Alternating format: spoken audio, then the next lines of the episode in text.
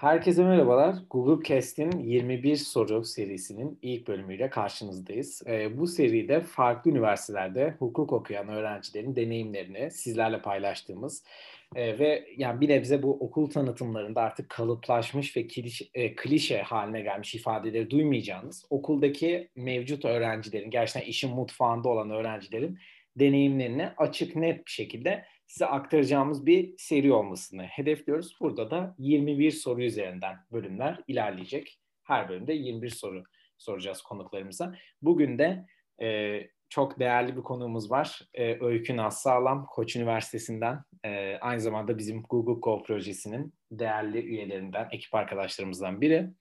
E, evet Öykü, seni biraz tanıyalım. Öykü Nassağlam kimdir? Öyle başlayalım. Merhabalar öncelikle Tibet'ciğim. Merhabalar. Ee, Öykü ben. Koç Üniversitesi'nde hukuk işletme çift anadolu öğrencisiyim. Hı hı. Dördüncü sınıftayım. Hayırlısıyla bir ay içinde hukuk mezunuyum da diyebileceğim. Aynı zamanda senin de söylediğin gibi Google Co ekibinde yer alıyorum. Ee, bunun dışında Leyla diye ayrı bir projemiz var kadına şiddete karşı. Onda çalışmaya devam ediyorum. Aynı zamanda PwC'de çalışıyorum. O yüzden hayatım şu aralar birazcık yoğun. Zamanda Koç Üniversitesi'nin tanıtımında çalışıyorum ama şu an burada Koç Üniversitesi'ni tanıtıyor olmamın bunun hiçbir alakası yok. değildir. Ee, böyle. Süper. Yoğun bir arkadaş olmakla birlikte bize vakit ayırdığın için teşekkür ederim sana da. O zaman hemen ilk soruyla başlayalım. Neden hukuk? Neden hukuk okumayı tercih ettin? İşte 8 yaşında çocuklar vardır ya işte ben doktor olacağım derler ve sonra doktor olurlar. Hı hı. Ben bu idealizme çok hastaydım ama hiç öyle bir öğrenci olamadım. Benim böyle meslek seçimlerim yazar olma isteğiyle başladı. Sonra dansöz olmaya karar verdim. Genetik mühendisliği oldu, astronot oldu derken inşaat mühendisliği okumaya karar verdim. Böyle ilk ciddi meslek kararlarımda 6. sınıfta dedim ki ben inşaat mühendisi olacağım. Hala da bu arada inşaattır, dekorasyondur, mimaridir çok ilgilendiğim ve çok sevdiğim alanlar. Ee, ve bu şekilde devam etti. Ve ben lise 3. sınıfa kadar e, inşaat mühendisi olacağıma inandım. Çok da istiyordum. Çok idealist bir şekilde de istiyordum. Ee, sonra lise 3'teyken bu özel okulda falan okuyanlar bilirler. Rehber hocalar e, hedef kartları hazırlar e, okumak istediğin bölüm onun işte aldığı puan senin yaptığın netlerle sürekli karşılaştırılır. Kaç net daha yaparsan o bölüme girebilirsin falan diye. Ben de başarılı bir öğrenciydim. Sonra şey oldu bir anda. Sana inşaat mühendisliği yazmayalım. Böyle şef garsonlar gibi. Abime inşaat mühendisliği gelmez. Sana ben bir koç endüstri vereyim falan diye. Benim hedef kartıma koç endüstri yazdılar. O zamana kadar benim ne koç üniversitesinden haberim vardı ne de endüstri mühendisliğinden haberim vardı. Dediler ki sana Koç Üniversitesi'nde endüstri mühendisliği verelim. İyi. Ama bir yandan da ben 11. E, sınıf benim birazcık hayatımın dönüm noktası diyebilirim aslında.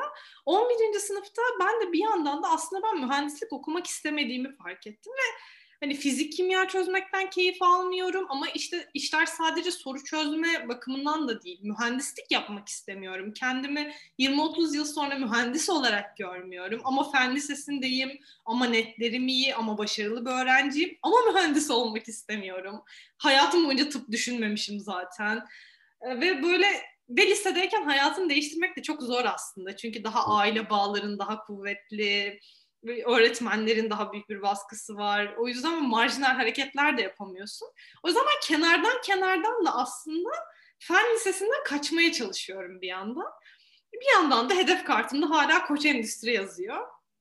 Sonra 11. sınıfın sonunda dedim ki ben artık mühendislik okumak istemiyorum. Ben mühendislik yapmak istemiyorum. Ve 11. sınıfın son günü karnemi aldım e, TM alanına, eşitlik eşit ağırlık alanına geçmek için dilekçemi verdim. Ve okuldan ayrıldım. 12. sınıfın ilk günü TM öğrencisi olarak hayatıma başladım ve işletme okumak istiyordum. Ve aslında şey işletme endüstri mühendisliği arasında kalanlar bilirler. Her zaman şey komenti gelir orada. Ee, endüstri mühendisi zaten işletmeyi kapsıyor. Sen neden işletme okumak istiyorsun ki? Mühendis de olsan zaten işletmecilerin yapabileceği işi yaparsın falan. Klasik bir söylem evet. E, o yüzden dedim ki hani ama ben yine de işletme okumak istiyorum ve Boğaziçi işletmeyi çok istiyordum. İnanılmaz hevesliydim bütün 12. sınıf hayatım boyunca. O da yine mimari kaygılarla hani öyle akademik başarıdır, Boğaziçi Üniversitesi çok iyi bir üniversitedir falanın dışında o taş binada ders alabilmek için bütün verdim. Tamamen mimari kaygı. Sonra e, üniversite sınavına girdim. Üniversite hala Boğaziçi işletmek istiyorum. Üniversite sınav puanım açıklandı. 17. oldum. Buna ben dahil hiç kimse inanmadı. Hatta böyle şey falandı ailemde ilk öğrendiklerini sesimizi çıkarmayalım yanlışsa da öyle devam etsin falan diye. o zaman da bütün işte eşit ağırlık öğrencilerin en çok istediği şey Koç Hukuk'ta burslu okumaktı. Öyle olunca da bir anda herkes dedi ki hukuk seç, hukuk oku, saçmalama puanını işte bunu he- heba etme. Nasıl 11. sınıfta inşaat mühendisi olmak için overqualified bulunmuşsam bu sefer de işletme okumak için overqualified bulundum. Ve işte hukuk oku gibi bir hmm. e, yorumlar geldi. Sonra, ama o zamana kadar garip bir şekilde hiç hukuk okumayı düşünmemiştim. Yani sevmediğim için değil, yapmak istemediğim için de ama hiç düşünmemiştim. Sonra bu yorumlar gelince okusam mı falan deyip en son hukuk okumaya karar verdim. Hani benimki birazcık daha öyle idealist bir hukuk istiyorum şeyle değil de daha çok şansın getirdiği, benim de sonradan ikna olduğum bir şekilde gerçekleşti. Ama sonradan çok sevdim ve şu an çok mutluyum. Evet, uzun ve sancılı bir yolun sonunda kendini koçlukta bulmuşsun. Ama burada tabii şuna da şey yapmak lazım. Aslında ben şimdi sana neden koçta hukuk okumayı tercih ettin diye soracaktım ikinci soru olarak. Ama aslında bunu biraz da bir noktada cevaplandırmış da oldum. Belki bir şeyler daha eklersin. Ama burada ben sana aslında şunu sorayım. Aslında dediğin gibi yani işletme okumak istiyordun. Okudun da nitekim yani hem oku hem işletmeyi okudun. Ee, burada bir çift ana dal yapıyorsun yani hatta bitiriyorsun şu anda. Bu çap olayı e, nasıl işliyor? Koç Üniversitesi'nde nasıl işliyor? Çünkü bu koçla ilgili zaten hani en merak edilen şeylerden biri ve iki bölüm okumak aynı anda çok zor mu? Böyle sorayım sana. Ee, evet aslında ben Koç Üniversitesi'nde okumayı birazcık çift anadolu olanakları yüzünden tercih ettim. Hı. Çünkü e, Koç Üniversitesi'ne dair o zaman bir fikrim yoktu. Bu arada ben hani bunu kimseye tavsiye etmemekle birlikte üniversite ve bölüm seçimimi çok bilinçli bir şekilde yapmadım ya da çok araştırarak yapmadım ve bunu tanıtımda çalıştıkça yeni yeni fark ediyorum. Listelilerden gelen sorular ya da onların yaptıkları araştırmalarla. E, o zaman Koç Üniversitesi'ne dair çok fazla bir fikrim yoktu açıkçası. Hani işte akademik grup nasıldır, işte nasıl imkanlar sunuyordur vesaire. Ama benim kafamda tek bir şey vardı. Boğaziçi'nde işletme okursam sadece işletme okuyabileceğim ve eğer mutsuz olursam gidebilecek bir ikinci tercihim olmayacak ama Koç'ta hukuk okursam en azından işletmeyle çift anadal yapabilirim. Ya da en kötü işletmeye dönebilirim düşüncesiyle Koç Üniversitesi'ni tercih etmiştim. Çift anadal sürecinde de dediğim gibi ben en başından beri zaten işletmeyi de okumak istediğim için bu benim için sonradan verilmiş bir karar değil. Dolayısıyla bölüm derslerine başlar başlamaz aslında ben hukuk dersleriyle birlikte işletme dersleri de almaya başladım. Ve hala da o şekilde devam ettim. Çift anadal süreci Koç Üniversitesi'nde aldık. Aslında diğer üniversitelere nazaran oldukça basit bir şekilde işliyor.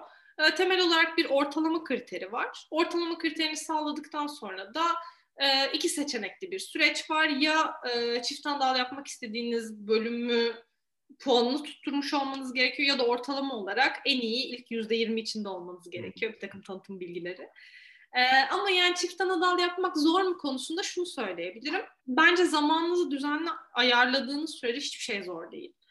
Ee, sadece birazcık daha öngörülü davranarak işte işletme derslerinin ağır olanlarını hukuk derslerinin hafif olduğu zamanlara, hukuk derslerinin ağır olduğu zamanlarda işletmenin hafif olduğu zamanlara e, kombinleyerek bir şekilde üstesinden geldiğimi düşünüyorum. En azından mezuniyete kadar vardığıma göre. Ee, ama işte yani bu birazcık önceden anlatılabilecek bir süreç değil aslında. Koç Üniversitesi'ne giren herkes süreç içinde bir şekilde buna alışıyor bence. Çünkü etrafındaki herkes çift ana dallar yapıyor ve çift ana dallar hani illa yakın bölümlerle olmak zorunda da değil. Mühendislik hukuk çapı yapanları da gördü bu gözler. Hala amacını bilmiyorum neden. Ama evet, evet. hani öyle şeyleri de gördükçe bir noktada insan hem mental olarak buna alışıyor hem kendi arkadaş çevresi böyle olduğu için sosyal olarak buna alışıyor. Ve bir şekilde devam ediyor bence. Evet. Ama ben tabii burada gerçi insanların da, da bu çok sorulanmış olmasını şu yüzden anlıyorum. Mesela hani şimdi sen atıyorum işletme ve ekonomiyle çift ana dal yani işletme ekonomi çift ana dal yapsan mesela hani onun her bir bölüm için hani bir kere daha alakalı dersler o yüzden birini aldığını diğerine saydırabiliyorsun gibi oluyor. Bir de hani daha az zorunlu dersim var. Hukuk hani genel olarak 4 yıllık çok yoğun bir hukuk eğitimi aldığın için bence o yüzden hani insanlar biraz onu e, hani nasıl olur diye düşünüyor ama aslında yapılamayacak bir şey değil. Koç'ta da ben de hani kendi tecrübelerimden de gördüm. Birçok kişi de yapıyor bir şeylerle, ekonomiyle, uluslararası ilişkilerle, işletmeyle, çift anadal yapan bayağı öğrenci var. Değil mi? Aynen öyle. Bir de ben açıkçası hani kendi arkadaş grubumda da mühendislik okuyan, tıp okuyan, işletme okuyan, farklı farklı bölümlerde okuyan çok fazla insan var ve şunu gözlemliyorum. Bence zor bir bölüm yok. Yani hiçbir bölüm diğerinden sırf bölüm olarak daha zor ya da daha kolay değil. İyi bir şeyler yapmaya çalışıyorsanız, iyi bir ortalama tutturmaya çalışıyorsanız evet daha çok zorlanıyorsunuz. Ama hani average bir şey yapmaya çalışıyorsanız daha az zorlanıyorsunuz. Ama bence hukuk işletmeden daha zor bir bölümdür demeyi de ben direkt olarak doğru bir kanı olarak görmüyorum. Doğru. Bence de. Tamam o zaman o zorluk konusuna daha sonradan geleceğiz ama o zaman sana ben şunu söyleyeyim. Bu sadece koçta hukuk okumakla ilgili değil ama genel olarak hani koçun böyle çok da uzatmadan bir avantajları ve dezavantajları sana göre ne? Onu bir söylemeni istiyorum senden. Ee, avantaj olarak aslında şunu söyleyebilirim. Ee, ki ben ilk girdiğim günden itibaren bunu hissettiğim için söylüyorum. Ee, öğrenci inisiyatifine bırakılan çok fazla şey var. Ders programımızı ders programımızı kendimiz seçiyoruz. Ee, zorunlu ders sayısı bu sadece hukuk için değil. Bütün bölümler için zorunlu ders sayısı daha az. Dolayısıyla da aslında kariyerine dair ne hedefliyorsan ona uygun tam olarak onu oluşturabilecek bir CV'yi hazırlaman çok kolay. Yani hem çift ana dalınla, yan dalınla, hem yaptığın stajlarla hem aldığın diğer derslerle ya da işte bölüm içinde aldığın derslerle tam olarak istediğin şeye yönelik bir CV hazırlamak çok kolay. Ve bu süreç içinde işte gereksiz zorunlu derslerle, gereksiz diğer derslerle vaktini kaybetmemiş oluyorsun. Hani ve prosedürler de genel anlamda daha kolay olduğu için bence öğrenciler ne istiyorsa aslında tam olarak onu alabiliyor. Ve bence en büyük avantajı bu. Dezavantajı konusunda yani bu bir şımarıklık değil. Eskişehirliyim. Eksi 25 derecede yaşadım. Saçımın donduğu günleri biliyorum ama koç çok soğuk. Gerçekten koç çok soğuk. Yani daha fazla katılamazdım bir cümleye. Koç'un gerçekten soğuk olduğunu sadece orada olanlar bilir yani. Hani bir kere. Evet şeyi bilir misin bilmiyorum ama saat sekiz buçuk dersleri, fall döneminin saat sekiz buçuk dersleri o Hereford kapısının altında o Henry Ford boşluğunda içine giren o soğuk ve böyle evet. buçuk dersine gitsem mi gitmesem mi geri dönsem mi kararsızlığı. Evet evet. Bir de bizim hani Koç Üniversitesi'nde şöyle bir şey var. Ormanın içerisinde olduğu için çok ciddi bir vadi tipi rüzgar durumu da var. Yani gerçekten çok esiyor. Ee, soğukla da birlikte yağmurlu günlerde vesaire o sabah erken saatlerde daha güneş doğmamışken gerçekten felaket soğuklar çok yaşanan bir şey yani o konuda ben de katılıyorum. Peki o zaman sana şöyle bir soru sorayım. E, bu dezavantajıyla aslında biraz da ilgili. Çünkü bu da çok hani klişeleşmiş artık bir şey. Koç Üniversitesi bir zengin okulu mudur? Bir aristokrat okulu mudur? Bu konuda ne düşünüyorsun?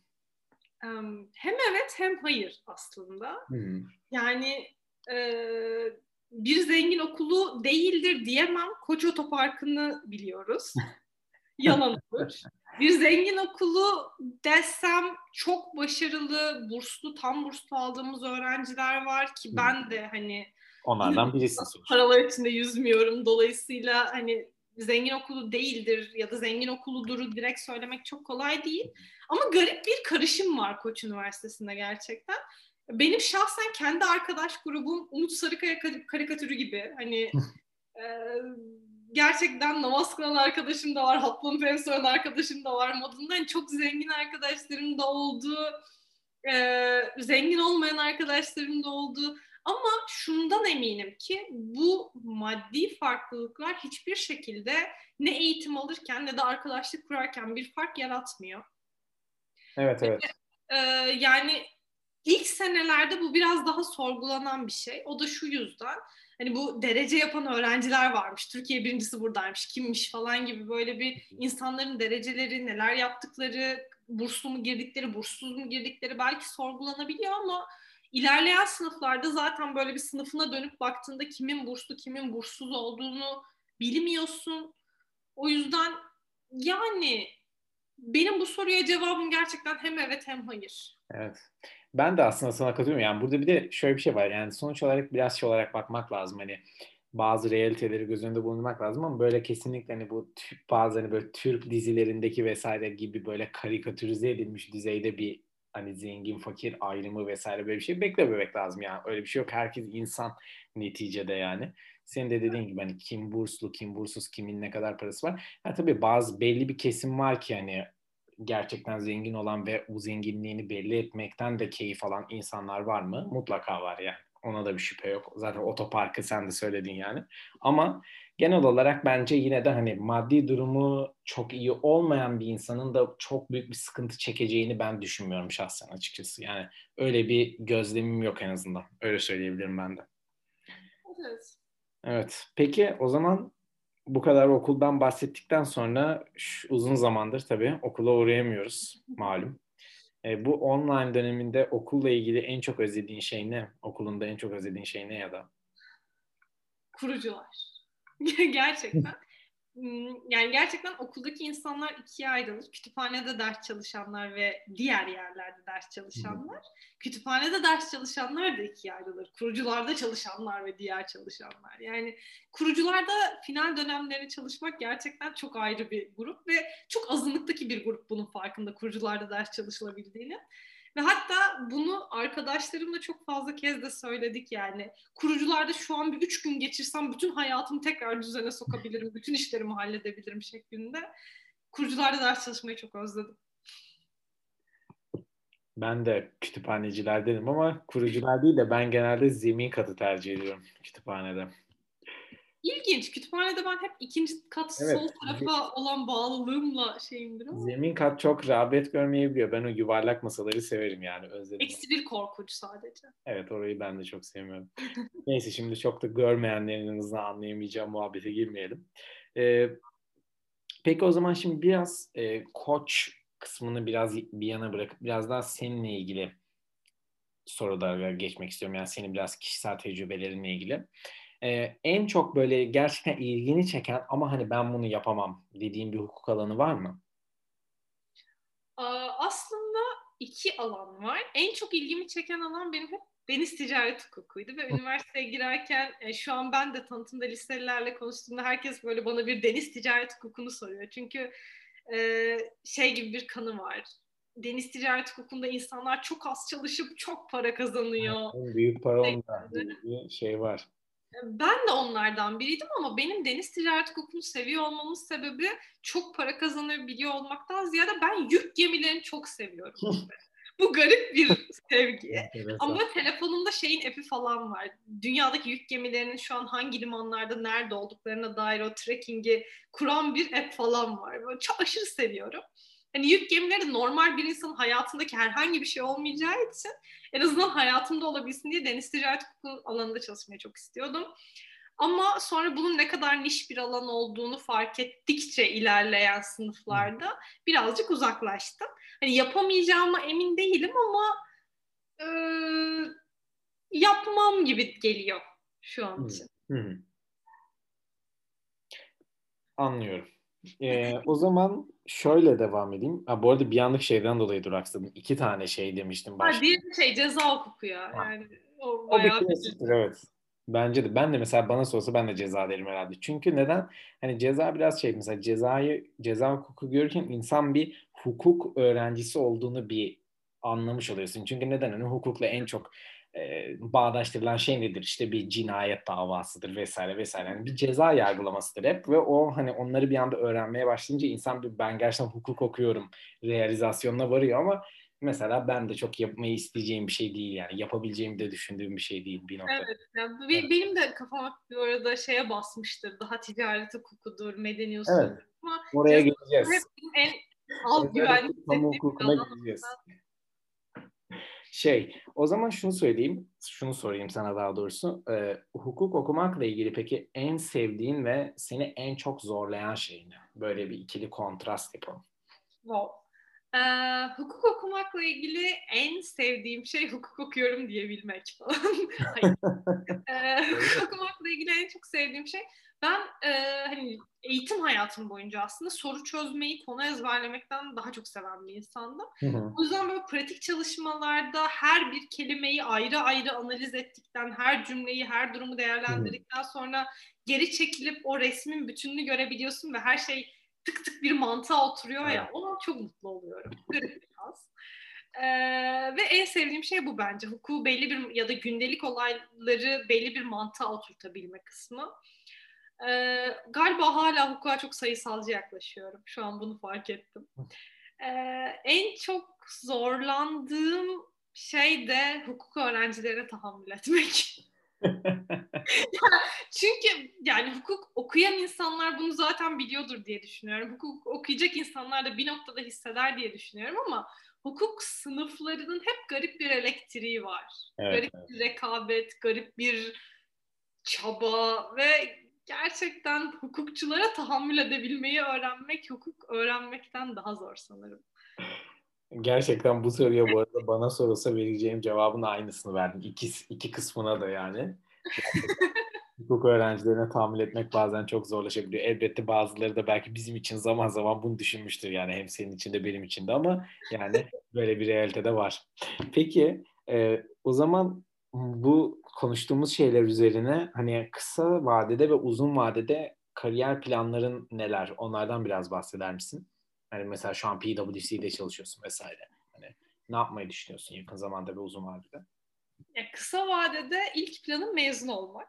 Tabii. Ee, inşallah bir ay içinde. Hı hı. Ee, ama bunun dışında biraz da aslında yasal staja kadar bir senelik bir boşluğum var. Aynı zamanda işletme eğitimimi tamamlayacağım.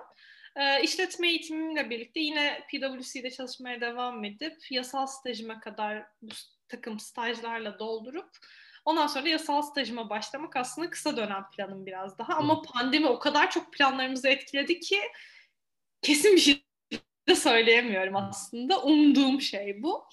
Uzun vadede kariyer planıma gelirsek de aslında dediğim gibi planlarım yazar olmak, dansözlük ve genetik mühendisliğinden başlayıp buraya kadar geldiği için genelde ben şunu yapacağım deyip onu yapan bir insan değilim. Evet e, uzun vadedeki kariyer planından gerçekten hiç emin değilim. En iyi ihtimalle ve her şey optimum düzeyde ilerlerse vergi alanında çalışmayı planlıyorum. Çünkü işletme çift anadalında aslında biraz daha muhasebe eğitimi üzerine ve e, muhasebe derslerinden birinin code tutorlığını yaptığım bir dönem oldu. Hakikaten de sevdiğim bir alan ki PwC'de zaten muhasebe vergi alanında çalışıyorum.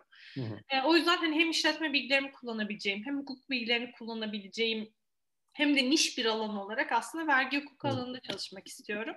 Ama ailemin, arkadaşlarımın ve aynı zamanda kendimin de hiçbirimiz beni e, bundan 40-50 yıl sonra avukatlık yaparken görmüyoruz nedense. O yüzden bunları söyleyip bu podcast'i insanlar ne zaman dinler bilmiyorum ama her an bir restoran işletmeye, otel işletmeye ya da bir at çiftliğinde yaşamaya başlayabilirim. O yüzden garantisini veremiyorum. Evet. yani çok da uzun vadede konuşmamak lazım belki senin için yani. Peki o zaman e, bu hukuk kariyer planlarını vesaire bir yana bıraktığımızda biraz hani hukuk haricinde nasıl ilgi alanların var ve bu alanlarda kendini geliştirmek için neler yapıyorsun? Biraz daha kişiselleştirelim soruları. Peki e, hukuk alanı dışında aslında en işe yakın olan şeylerden başlarsak daha önce de bahsettiğim gibi hem bu hukuk alanında insanların staj deneyimlerine ilişkin bir takım işler yapıyoruz ve onun sosyal medya ayağını ve proje geliştirme ayağını e, biraz daha geliştirmeye çalışıyoruz şu an departmanlaşarak. Ee, onun dışında Leyla diye bir kadına şiddet yapay zeka projemiz var. Onun sosyal medya marketing alanını yönetiyorum. Ee, bunlar dışında tanıtım, yani Koç Üniversitesi'nin tanıtım ofisinde çalışıyorum. Ee, bütün bunlar dışında daha da kişisel hobilerimize gel- gelirsek, e, atları çok seviyorum garip bir şekilde. Bunu yakınımda olan herkes çok iyi bilir. Tam bir at bağımlısıyım. Ee, at yetiştirmek, at binmek, atlarla ilgili herhangi garip bir şeyi bilmek, at yarışı izlemek gibi her şeyi Ee, çok sık şekilde yapıyorum ve hala da yapmaya devam ediyorum. Pandemi öncesine kadar 4-5 yıllık düzenli bir pilates hayatım vardı. Artık düzenli değil. Ee, onun dışında da antikaları ve özellikle antika takıları çok seviyorum. O yüzden hayatımın ciddi bir kısmı ya da günümün de ciddi bir kısmını antika takılar, markalar, vintage takılar arayarak geçiriyorum. Böyle. Evet. Yani bayağı geniş bir spektrumda ilgi alanları olan biri olduğunu söyleyebiliriz Öykü burada. Ama güzel bir şey yani sonuçta bir de özellikle hani ben bunu mesela hukuk okuyan insanlarda gerçekten hani çok her şeyi hep hukuk hukuk hani çok fazla da kafayı bozmamak lazım bir noktada diye düşünüyorum. Yani biraz daha farklı alanlara ilgilenmek de önemli bir şey yani. Çünkü bayıyor yani bir yerden sonra. Öyle söyleyeyim. Öyle. Bir de meslek evet hayatımızın çok büyük bir kısmı ama hayatımızın tamamı değil. O yüzden... Hobiler de meslekle ilgili olmasın en azından diyebiliriz yani mesela. Evet. Evet. Ee, peki o zaman devam edersem hukuk fakültesine başlamadan önce hani bir şeyi bilseydim bu 4 senelik, 5 senelik tecrübem daha rahat olurdu, daha iyi olurdu dediğin bir şey var mı öyle? Spesifik bir şey. Yani aslında bence tecrübeleri hayatımıza sokan şey de bu süreçler. Yani bu süreçlerin sonunda öğrendiğimiz tecrübeler bizim için önemli ve gerekli bir hale geliyor. O yüzden keşke bilseydim dediğim bir şey yok çünkü bana bunu bu süreç öğretti bilmem gereken şeyleri. Ama en azından şunu söyleyebilirim. Başlayacak olan insanlara bir tavsiye olarak biz özellikle de Koç Üniversitesi'nde dersler dönemlik Tibet. Sen de biliyorsundur. Hı hı her dersin sonunda o dersi final sınavıyla birlikte kafamda kapatarak ilerledim çok uzun bir süre. Ama hukukta bütün dersler birbirinin devamı aslında. Hani medeni hukuk, borçlar hukuku, ticaret hukuku bunların hepsi birbiriyle bağlantılı şeyler. O yüzden o birinci sınıf derslerini, ikinci sınıf derslerini çok unutmamak lazımmış. Evet, evet. Ben de bu dediğine katılıyorum bu arada. Hı-hı. Gerçekten çünkü insanda şey oluyor. Biraz hani mesela lisedeyken de örneğin hani işte bir şeyi tamamen bir sınava yönelik bir öğrenme yaparsın ama hukuk okuduğun vakitte onu birazcık o alışkanlığı bırakmak gerekiyor mutlaka bence de. Çünkü gerçekten bir mesela medeni temel kavramlarını iyi oturtamadığında devamında da zorluk yaşamak yani çok muhtemel oluyor yani. Öyle bir şey de var. Ee, peki o zaman onu deva yani devamında kendinle böyle gurur duyduğun bir an var mı? Yani bunu tek bir an olarak... olmuş bir insansın. olabilir ha. 17. olduğumu öğrendiğimde yemek yapıyordum ve aa öyle mi deyip yemek yapmaya devam ettim bu arada. Ee, ama en çok gurur duyduğum anda belli bir an spesifize etmektense şunu söyleyebilirim. Ailemin, yakın arkadaşlarımın ve fikrine saygı duyduğum insanların şu anda olduğum kişiyi beğeniyor ve takdir ediyor olmasından çok memnunum. Bunu söyleyebilirim. Güzel söyledin. ee, tamam o zaman şimdi şöyle bir kısma geçeceğim. Birkaç tane sana arka arkaya böyle o mu bu mu hani x mi y mi minvalinde birkaç soru soracağım. Bakalım. Hazırım. Bir, kamu hukuku mu özel hukuk mu? Tabii ki de özel hukuk. Buna zaten senin önceden de kamu diyen herhalde çıkmaz diye bir yorumun olmuştu yani. evet kamu yani. Neyse zevkler ve renkler tartışılmaz deyip geçelim şimdi. Kamu hukuku seven arkadaşlara da buradan şey yapmayalım. ee, bir laf atmış olmayalım yani. Ben linçlendim falan. tamam o zaman bu bir yani hakim tire savcılık mı avukatlık mı? Tabii ki de avukatlık. Her koç mezunu gibi. Aynen. Yani bu zaten biraz hani koçta okuyan birine yönelik çok bir soru değil bir noktada yani koçta çünkü ben gerçekten hakim ve savcı olmak isteyen birine pek rastladığımı hatırlamıyorum açıkçası. Denk gelmiyor hakikaten. Not mu? Kitap mı? Hukuk kitabı mı yani? Lise birinci sınıftan beri özellikle de siyah beyaz fotokopi nottan çalışmaya bağımlıyım. Kendi notlarımın çıktısını alır yine nottan çalışırım ama mezun olmama bir ay kaldı. Dört senelik hukuk hayatım boyunca bir tane kitabı baştan sona bitiremedim. O yüzden... Yani böyle hani ciltlerce kitapla gezen hukuk öğrencileri gibi değilsin ama hani aslında biraz şey değil mi hani bu işin böyle havası da o kitaplarda oluyor gibi. Hani anladın mı? Hukukçular sever böyle kitapları koltuk altında taşımayı. Biz şekilci değiliz Tibet. Biz şekilci değiliz. Biz notumuzu o sarı stabilolarla çize çize hayatımıza devam ederiz. İyi dedin vallahi ne diyeyim bilemedim şimdi bunun üstüne. tamam. O zaman şöyle bir şeye gelelim. Kısma geleyim. En sevdiğin ders, hukuk dersleri arasından tabii soruyorum konsept halinde. Hmm, çok güzel soru. Sanırım medeni usul hukuku Nefis Deren Yıldırım. Çok ilginç bir tercih mesela. Evet. Çok ilginç bir tercih ama benim Nefsi Hoca'ya yani, karşı inanılmaz o kadar sevilmez çünkü yani en sevilen olarak pek sayılmaz.